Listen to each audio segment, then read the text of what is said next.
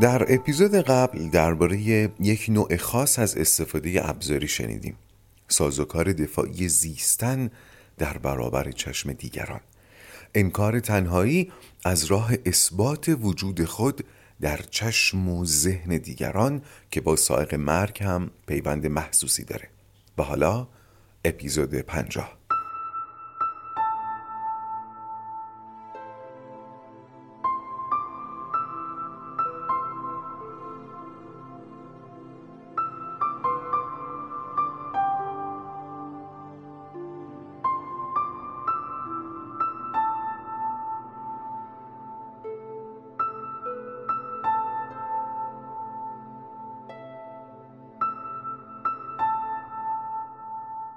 سلام من فرزین رنجبر هستم و این پادکست رواقه. در پادکست رواق به اگزیستانسیالیسم با نگرشی روانشناختی می‌پردازیم و منبع اصلی ما هم آثار اروین یالومه در سری اول این پادکست سراغ کتابی رواندرمانی اگزیستانسیال میریم.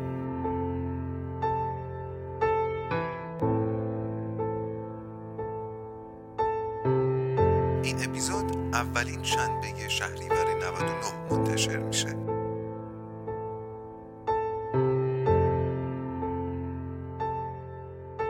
خوش اومدید به اپیزود 50 از پادکست رواق. در ادامه بحث زیستن در برابر چشم دیگران یالوم نکته عجیبی رو میگه. اما قبلش باید نقبی بزنم به فصل آزادی. یادتونه اونجا گفتم هر کدوم از ما معلف جهان خودمون هستیم و این معلف بودن ترسناکه. یادتونه؟ حالا اینجا قرار سائق تنهایی و آزادی هم با هم تلاقی کنن. در سازوکار زیستن در برابر چشم دیگران. بذارید اینطور بگم. این سازوکار میگه اگر وجود من وابسته به اندیشه دیگری است اگر مرزهای هستن من محدود به نگاه دیگری است پس این هستن من یک هستن آریتیه. وجود من یک وجود پلاستیکیه. من معلف جهانم نیستم. از من انتظار دارین با یه شمشیر پلاستیکی به جنگ دیو برم؟ من که از خودم همچین انتظاری ندارم. بابا هستن من آریتیه. خالق جهان خودم نیستم. اگه به من فکر بکنن اگه به من نگاه کنن هستم گر نکنن نیستم. به بیان علمی تر یالا میگه فرد تصمیم می‌گیره تا جایی هستیمند باشه که ابژه آگاهی و حافظه دیگرانه. مفعول آگاهی و نگاه و حافظه دیگران بودن. جهانش رو اینطور تعریف می‌کنه. این خم سازوکار معلومتون شد؟ میگه چون وجود من وابسته به غیره من معلف جهان خودم نیستم. پس مسئولیتی هم ندارم. یعنی با این سازوکار هم میشه تنهایی اگزیستانسیال رو سرپوش گذاشت هم از مسئولیت اگزیستانسیال پرهیز کرد. حالا چطور با این باور ناخودآگاه باید جنگید؟ یالا میگه باید روی این موضوع پافشاری کرد که باز این تو هستی که تصمیم گرفتی جهانت اینطور باشه. یعنی جهانی رو خلق کردی که در اون جهان هستنت وابسته به نگاه دیگری است باز تو اینجا فاعلیت داری باز تو اینجا خالقیت داری. می‌بینید؟ معلف بودن ناگزیر زندگی ماست. نمیشه از معلف بودن فرار کرد باید پذیرفتش. کمی جلوتر به یک ناگزیر دیگه در زندگی هم اشاره می‌کنه خب تا اینجا فهمیدیم بعضی روابط اصلا برای این شکل می‌گیرند که وجود و هستن یک طرف یا هر دو طرف رابطه رو اثبات کنن. توی اپیزود قبلم گفتم یالا میگه این روابط محکوم به شکستن. چرا و چگونه؟ کم کم بهش می‌رسیم.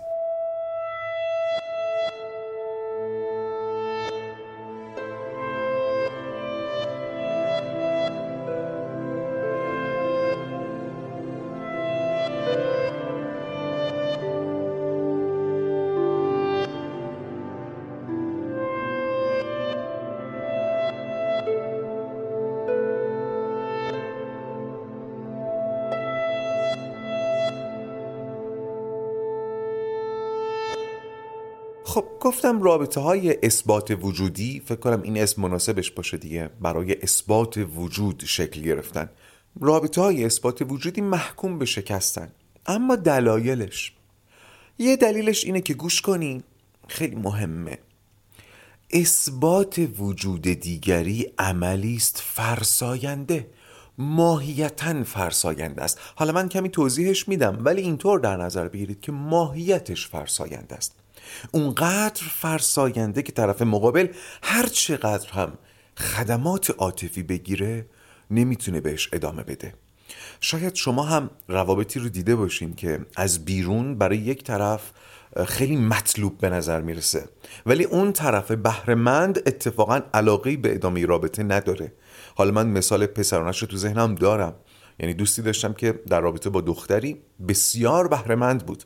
یعنی انواع و اقسام محبت های عرفی دخترانه رو با شدت تمام دریافت می‌کرد و مایه حسرت ما بود. ولی پسر رقبتی به رابطه نداشت. یالا میگه این مواقع ممکنه پای اثبات وجود وسط باشه. این بیرقبتی رو در این دوست من یا در مثالهای مشابه و معکوسش در یک دختر ممکنه این حس به وجود بیاد. این بیرقبتی رو شاید بشه اینطور توضیح داد.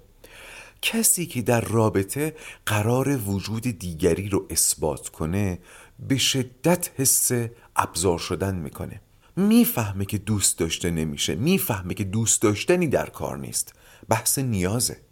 اون وقت حتی خدمات عاطفی هم تبدیل به حناق میشن.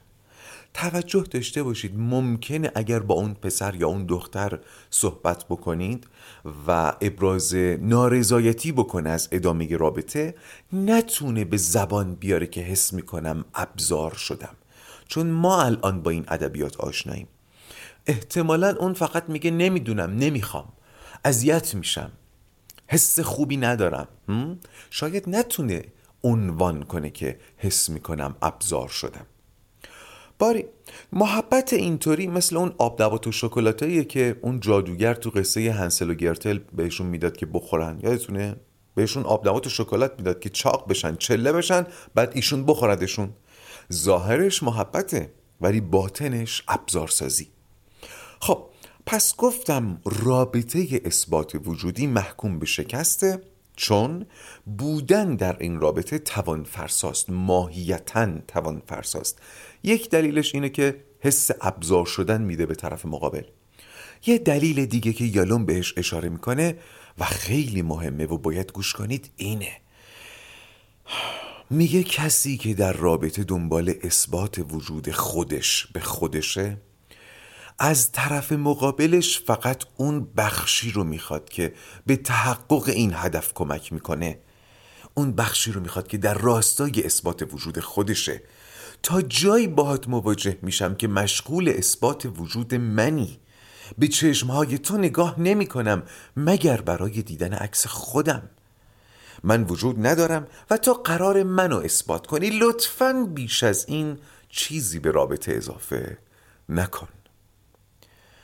یالان میگه یکی دیگه از دلایل بی ثبات بودن این رابطه ها همینه. چون طرف مقابل احساس ناشناخته ماندن می‌کنه.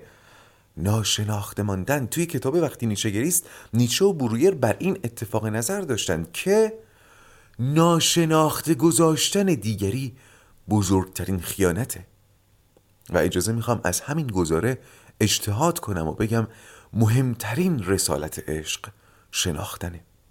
در آینده حتما به این بحث عمیقتر خواهم پرداخت. بذارید این بحث ناشناخته گذاشتن رو با یک مثال گل درشت توضیح بدم. اول چند تا تاکید بکنم هرچند به نظرم مخاطبی که تا اینجا رواق رو شنیده حواسش به اینا هست. بیشتر برای اطمینان قلبی خودم تاکید می‌کنم که این ابزارسازی و زیستن در برابر چشم دیگران یک فرایند ناخودآگاهه. هممون کم و بیش داریمش. در خودمون باید دنبالش بگردیم نه دیگران. و در دیگران هم اگر سراغش داریم باید با روی کرده درک و پذیرش باهاش مواجه بشیم. وقتی میگم ناخودآگاهی یعنی نمی‌تونیم به طرف بگیم تو داری از من برای اثبات وجود خودت استفاده می‌کنی. چون اون هم یه نیشکن ازت می‌گیره و میگه اگه من وجود ندارم کی نیشکنت گرفت؟ اگر با ادبیات یالوم آشنا نباشه نمی‌فهمه چی میگی. باری مثال گل درشت مثلا همون دوست من و دوست دخترش رو در نظر بگیرید. دختر عاشق اینه که بفهمه دوست پسرش با مادرش درباره ایشون حرف زده. وقتی پسر میگه دیشب با مامان حرف تو رو می‌زدیم دختر گل از گلش میشکفه و میگه خب چی می‌گفتین؟ خلاصه پسر شروع می‌کنه حرفایی رو که با مادرش گفته برای دختر بازگو می‌کنه و دختر سراپا گوشه. ولی از یه جایی به بعد حرف پسر میچرخه و می‌رسه به مشکلاتی که با مادرش داره. و ناگهان کوره داغ اشتیاق دختر مثل یخ سرد میشه. توجه کردید؟ تا جایی می‌خوام درباره خودت و مادرت بدونم که به اثبات وجود من کمک می‌کرد. بقیهش که دیگه باد هواست. توجه کنید. عاشق واقعی اون عشق اصیل می‌دونه مهمترین راه عشق ورزیدن شناختنه. و به خاطر همین برای شنیدن قصه پسر با مادرش تشنه تر از شنیدن ذکر خیر خودشه.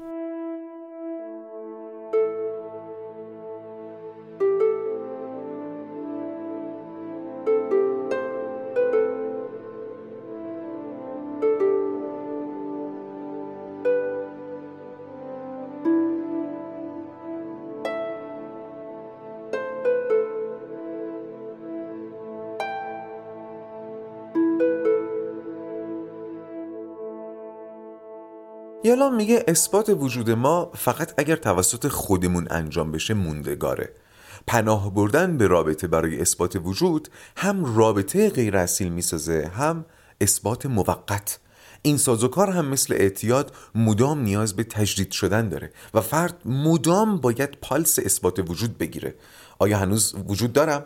آیا منو می‌بینی؟ به من فکر می‌کنی؟ و همین ویژگی هم یک دلیل دیگه برای فرساینده بودن این نوع رابطه هاست. یلام یکم از بحث زیستن در برابر چشم دیگران اینجا فاصله می‌گیره و یه نکته که بیرو دربایستی میگه. شاید کمی سنگین باشه شنیدنش ولی رک گفته منم رک میگم. حرفش اینه. تقریبا تمام مواردی که پیش روان درمانگر میان و از دوست داشته نشدن گلایه می‌کنن مشکل رو اشتباه متوجه شدن. مشکل این نیست که دوست داشته نمیشن. مشکل اینه که دوست داشتن نمی‌دانند. عشق آری از نیاز نمیورزند. منش عشق رو بلد نیستن. کلام خیلی رک و سنگینیه ولی حاصل تجربه یالامه. یالام ماجرای اما رو تعریف می‌کنه. زنی 36 ساله کارمند که تنهایی به راحتی از پس زندگی برمی اومد ولی چیزی که خوره روحش بود خیال تنهایی در دوران پیری بود. می‌گفت فکر این که تو پیری تنها بشینم غذا بخورم چنان منو به وحشت میندازه که همون لحظه پا میشم میرم تو این سایت های دوستیابی سرک می‌کشم یا پا میشم میرم بار ببینم کسی رو پیدا می‌کنم که بتونم برای باقی عمر باش سر کنم یا نه؟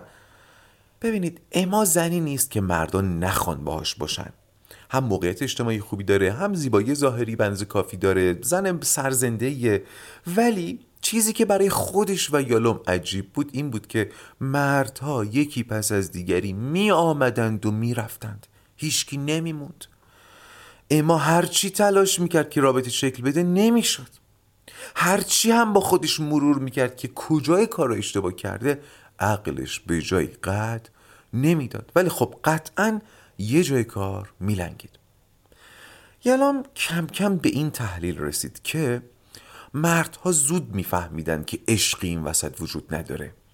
زود میفهمیدن یک سائق یک تکانه یک رانه پشت ابراز عشق اما وجود داره. اما خیلی تلاش می‌کرد مثلا سر میزشان بخنده محبت کنه توجه کنه ولی مردها گفتم یکی پس از دیگری می آمدند و می رفتند چون به بیان دیگر می فهمیدن قرار ابزار بشن. ابزار پیشگیری از تنها غذا خوردن در هفتاد سالگی. ولی این یه سمت ماجرا بود. این سکه روی دیگری هم داشت که اتفاقا کلید همونجا بود. یالم میگه به تدریج که اما رو بیشتر و بیشتر میشناختم متوجه شدم چقدر با منش عشق غریب است. چطور؟ اما مردها رو فقط و فقط به چشم ابژه دفع تنهایی می‌دید و با این نگاه یا مردها مناسب بودند برای این کار یا نامناسب. اونهایی رو که مناسب بودند با هیجان ابزارسازی میترسوند این هیچی. ولی اونایی رو که مناسب نبودن اصلا نمی‌دید. راحت بگم آدم حساب نمی‌کرد. اگر یکی از این مردها که به نظر اما گزینه تنهایی زدایی نبود نمی‌تونست به چشم ابژه دفع تنهایی نگاش کنه اگر یکی از این مردها سمتش میومد به شیوه تحقیرآمیز پسش می‌زد. این دوتا روی کرد و بذارید کنار هم و بهش نگاه کنید و ببینید چقدر از منش عشق دوره. وقتی می‌گفتم منش عشق قرار نیست فقط در رابطه عاشقانه معنی پیدا کنه منظورم همچین چیزی بود.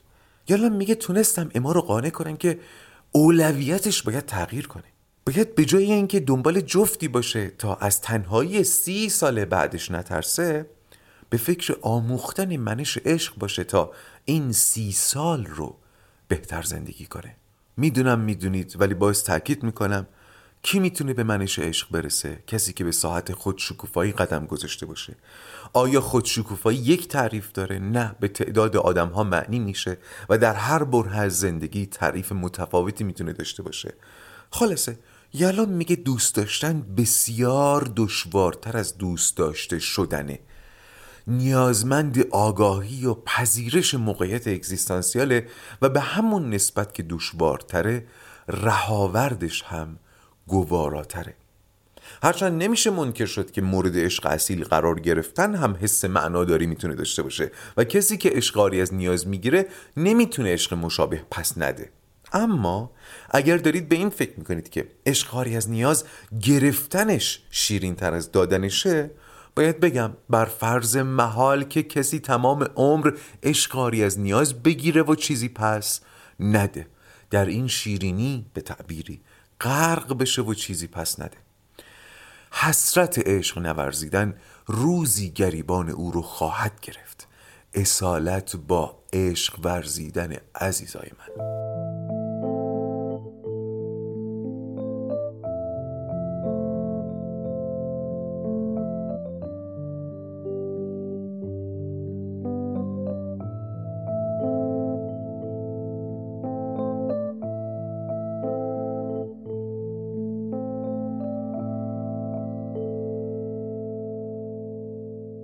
یالام در ادامه باز به ارتباط تنهایی نوع اول و نوع سوم اشاره می‌کنه.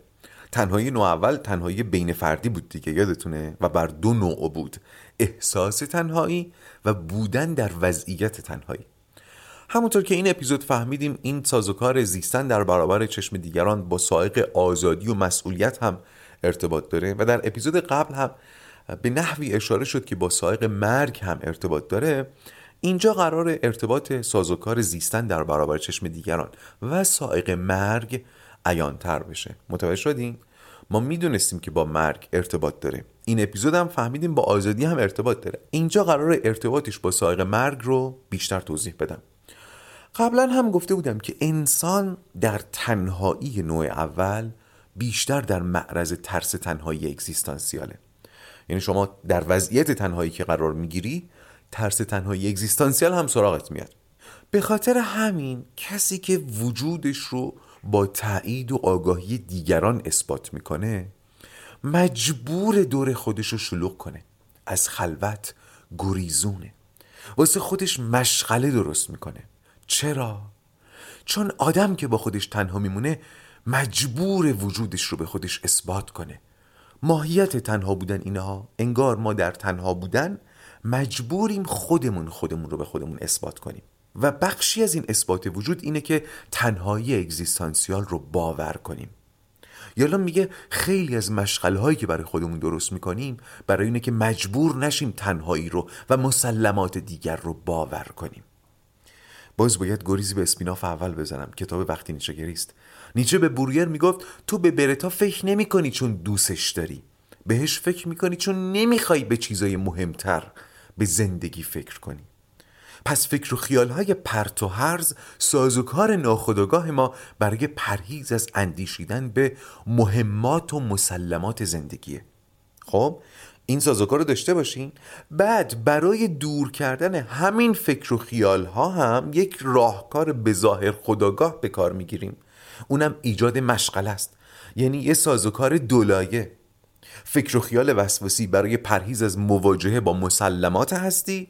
بعد ایجاد مشغله مثلا برای پرهیز از فکر و خیال. یالام به راه های دیگه هم برای کشتن لحظه اکنون اشاره می‌کنه. این کشتن لحظه اکنون یعنی همون کاری که ما برای پرهیز از مواجه شدن با خودمون انجام میدیم.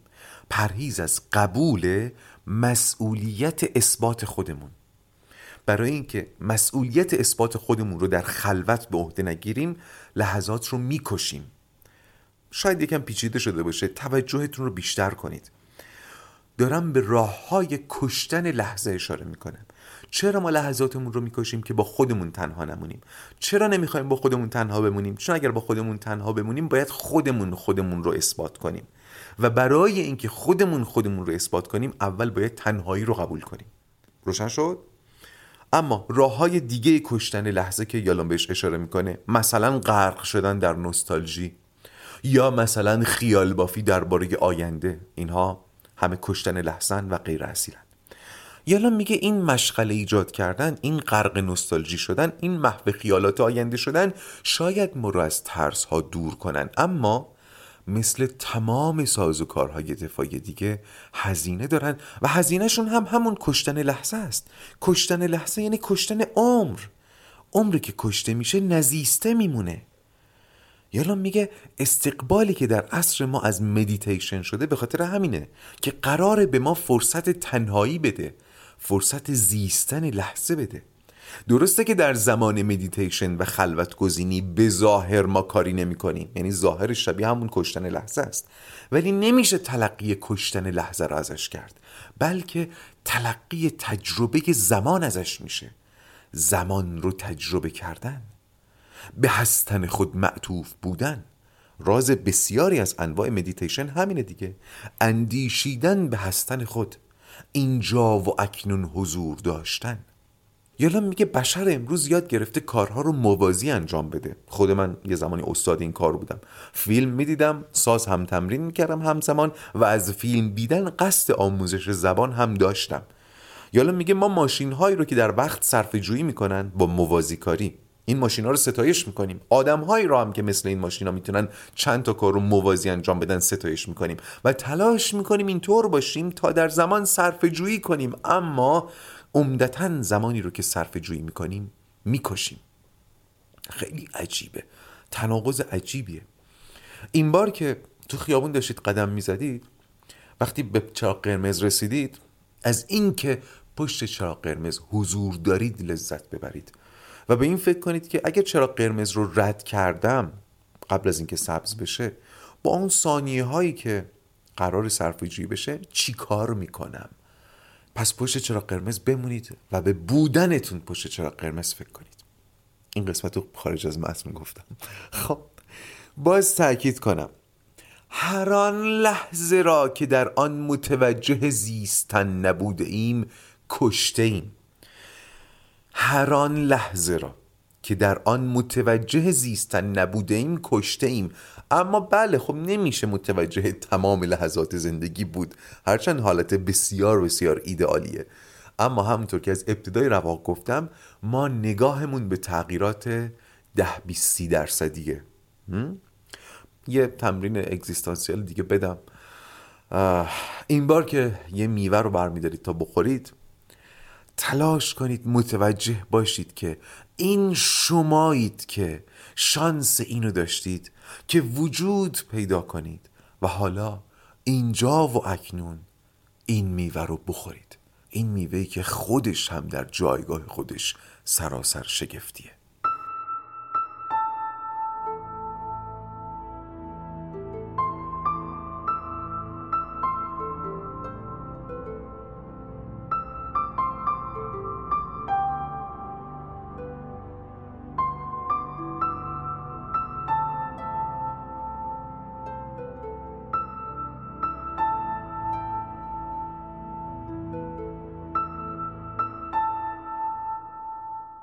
باری برگردیم سر بحث خودمون یعنی رابطه. یالا میگه بعضی روابط عاطفی اصلا کارکردشون مشغله است. یعنی بهتره بهشون بگیم مشغولیت عاطفی نه رابطه عاطفی. ایجاد شدن که برای فرار از ترس ها بهشون پناه ببریم و پر واضحه که این روابط رهاورد اصیلی برای ما ندارن. رهاورد اصیلی برای ما ندارن. به خاطر همین توشون دنبال بده بستونیم روابط بده بستونی رو دیدین؟ چون رهاورد اصیل ندارن برای پابرجا موندن مجبورن از قوانین بازار پیروی کنن. بده بستون من چند کیلو محبت کردم. تو چند کیلو توجه پس دادی؟ قوانین بازار دیگه. یالم میگه گاهی انگیزه دفع تنهایی دو طرف است. یعنی هر دو طرف دارن از دیگری استفاده ابزاری می‌کنن. دیگری رو ابزار اثبات وجود خودشون کردن. میگه این موقع مثل دوشاخه و پیریز به نظر همه چی جفت و جور میاد. یعنی به نظر اینا چفت همن ولی ما دیگه می‌دونیم که از جمع دو ناقص کامل ایجاد نمیشه. مجموع غیر اصیل ها غیر اصیله. یالام به این رابطه میگه مثل شیروونی میمونه یا ای بزرگ. ما می‌تونیم بگیم مثل عدد هشت ایرانی. یعنی دو تا خط کج که به هم تکیه دادن و طبیعتا گوش کنید طبیعتا انتهاشون بسته است. ادامهشون مسدود شده. این یعنی شکوفایی در پیش ندارن. به پایان رسیدن. یالام از دید یه درمانگر میگه. میگه اگه یکی از این خطها یکی از این دو طرف تلاش کنه که راست بشه اون دیگری میافته. اون دیگری سقوط می‌کنه. پس چه رابطه تاریکی می‌تونه باشه رابطه هشتی؟ بقاش در درجا زدن دو طرفشه. و حتما سراغ داشتید روابطی رو که درش اصل در درجا زدن بوده. یا توافق نانوشته کردن بر درجا زدن و یا یکی مانع شکوفایی خودش و دیگری میشه. پس به جای رابطه هشتی توصیه یالوم رابطه یازدهیه. دو خط راست کنار هم رو به فراز. قبل از اینکه این اپیزود و سازوکار زیستن در برابر چشم دیگران رو به پایان ببرم یه مورد بالینی دیگه هم از قول یالوم تعریف کنم. البته ایشون رو شما می‌شناسین چارلز که توی فصل مرگ باش آشنا شدیم. اصلا با گروهشون آشنا شدیم. یه گروه درمانی بودن. ماجرای چارلز چی بود؟ فهمیده بود سرطان داره. دو سال وقت داره. هیچ رابطه صمیمی نداره. با پسر 18 سالش اصلا نزدیک نیست. و یه دوست دختر داشت که می‌خواست بتونه توی این دو سال باهاش صمیمیت رو تجربه کنه. امیدوارم یادتون اومده باشه. یالام اینجا یه پرده دیگه از روند تغییر چارلز بر میداره که مرتبط با بحث ماست یعنی با استفاده ابزاری و زیستن در برابر چشمان دیگران. میگه یه روز توی گروه یکی از اعضا گفت که من به زودی به خاطر شغلم مجبورم برم یه شهر دیگه و گروه رو ترک می‌کنم. خب توی گروه های درمانی پیوند عاطفی عمیقی بین اعضا شکل می‌گیره و معمولا خبر ترک گروه یکی از اعضا خیلی ناراحت کننده است. وقتی این خبر توی گروه عنوان شد همه اظهار ناراحتی کردن و تاسف خوردن الا چارلز. اما نکته اینه که این اتفاق زمانی میافتاد که چارلز دیگه کم کم با گروه همراه شده بود. یعنی قبلا گروه ازش بیان عاطفی و احساسی گرفته بود. اون چارلز خشک و غیر صمیمی تغییراتی کرده بود. اما امروز دوباره انگار چارلز همون آدم سابق شده بود. گروه و یالوم تعجب کردن و کلی باهاش کلنجار رفتن که بگو چه احساسی داری. اونم هی می‌گفت هیچی. هیچی یعنی چی؟ ما همیشه بالاخره یه احساسی داریم. یا نمی‌تونیم بیان کنیم بلد نیستیم بیان کنیم یا نمی‌خوایم بیان کنیم. خلاصه از گروه و یالوم اصرار از چارلز انکار. نهایتا می‌بینن فایده نداره و ولش می‌کنن. بعد چارلز یه جوری که انگار داره یه خبر معمولی رو میده گفت جواب آزمایش اخیر نشون میده مهلت من برای زندگی خیلی بیشتر از دو ساله. اینو که میگه همه شکه میشن. میگن خب این خبر به این مهمی و خوبی رو چرا اول جلسه نگفتی؟ چرا همه رو غرق شدی نکردی؟ و چارلز باز با یه حالت بیخیال گفت آخه لنا هنوز نیومده بود. اشتباه نکنینا منظورش این نبود که من واسه لنا ارزش و احترام خاصی قائلم منتظر لنا بودم. نه. منظورش این بود که حوصله نداشتم وقتی لنا اومد دوباره ماجرا رو تعریف کنم. حالا قضیه چیه؟ تحلیل یالوم چی بود؟ یالوم میگه وقتی سایه مرگ از سر چارز دور شد دوباره تصمیم گرفت خود سابقش بشه. و اگر تا امروز هم عاطفه نشون داده بوده برای فرار از تنهایی مرگ بوده. داشته از گروه استفاده ابزاری می‌کرده. یالون میگه فهمیدم اینجا می‌تونه بزنگاه تغییر و آگاهی باشه برای چارلز. این اتفاق رو گرفتم جلوش و گفتم چیزی که باعث شد آخر عمرت حسرت بخوری همین منش بود. باری. نکته ای که در طول ضبط این اپیزود به ذهنم رسید که بهتون بگم این بود که همه ما در زندگی تجربیات غیر داشتیم. تجربه رابطه غیر اصیل هم داشتیم. بله باید از این به بعد تلاش کنیم وارد رابطه اصیل نشیم یا سعی کنیم به روابط فعلیمون اصالت ببخشیم. اما انسان از گذشته خودش گریزی نداره. می‌خوام بگم امروز حسرت روابط غیر اصیل پیشین رو خوردن هم یک کار غیر اصیل دیگه است.